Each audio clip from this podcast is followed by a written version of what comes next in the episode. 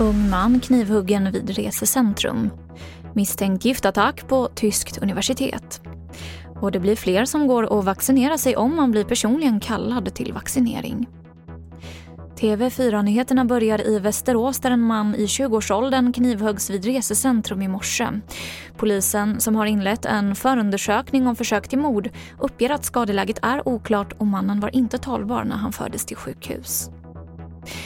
Så till Tyskland där polisen har inlett en förundersökning om mordförsök sedan sju studenter på Darmstadts tekniska universitet blivit förgiftade. Vi hör vår reporter Jonas Källgren. Vad det handlar om är att i universitetet i Darmstadt så ska de här sju personerna ha druckit antingen mjölk eller vatten, det är lite oklart där, eh, från ett kök i universitetsområdet. Och efter det ska de då ha blivit allvarligt sjuka som du sa tidigare, en av dem eh, med livshotande skador. Och de ska ha fått blåa fläckar eller blåa eh, kroppsdelar och så vidare. Så det låter väldigt otäckt. Men fortfarande ingen information om ja, vad det kan vara för motiv, vem som ligger bakom eller vad det var för gift som de har fått i sig.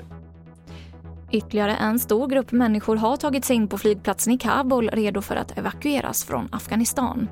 Det här sa utrikesminister Ann Linde till SVT tidigare idag. Och så kan jag berätta att det blir fler som går och vaccinerar sig om de blir personligen kallade till vaccinering. Så många som 11% fler lät vaccinera sig för vanlig influensa när de fick en personlig kallelse till en förbokad tid. Det här visar en amerikansk studie som Ekot rapporterar om.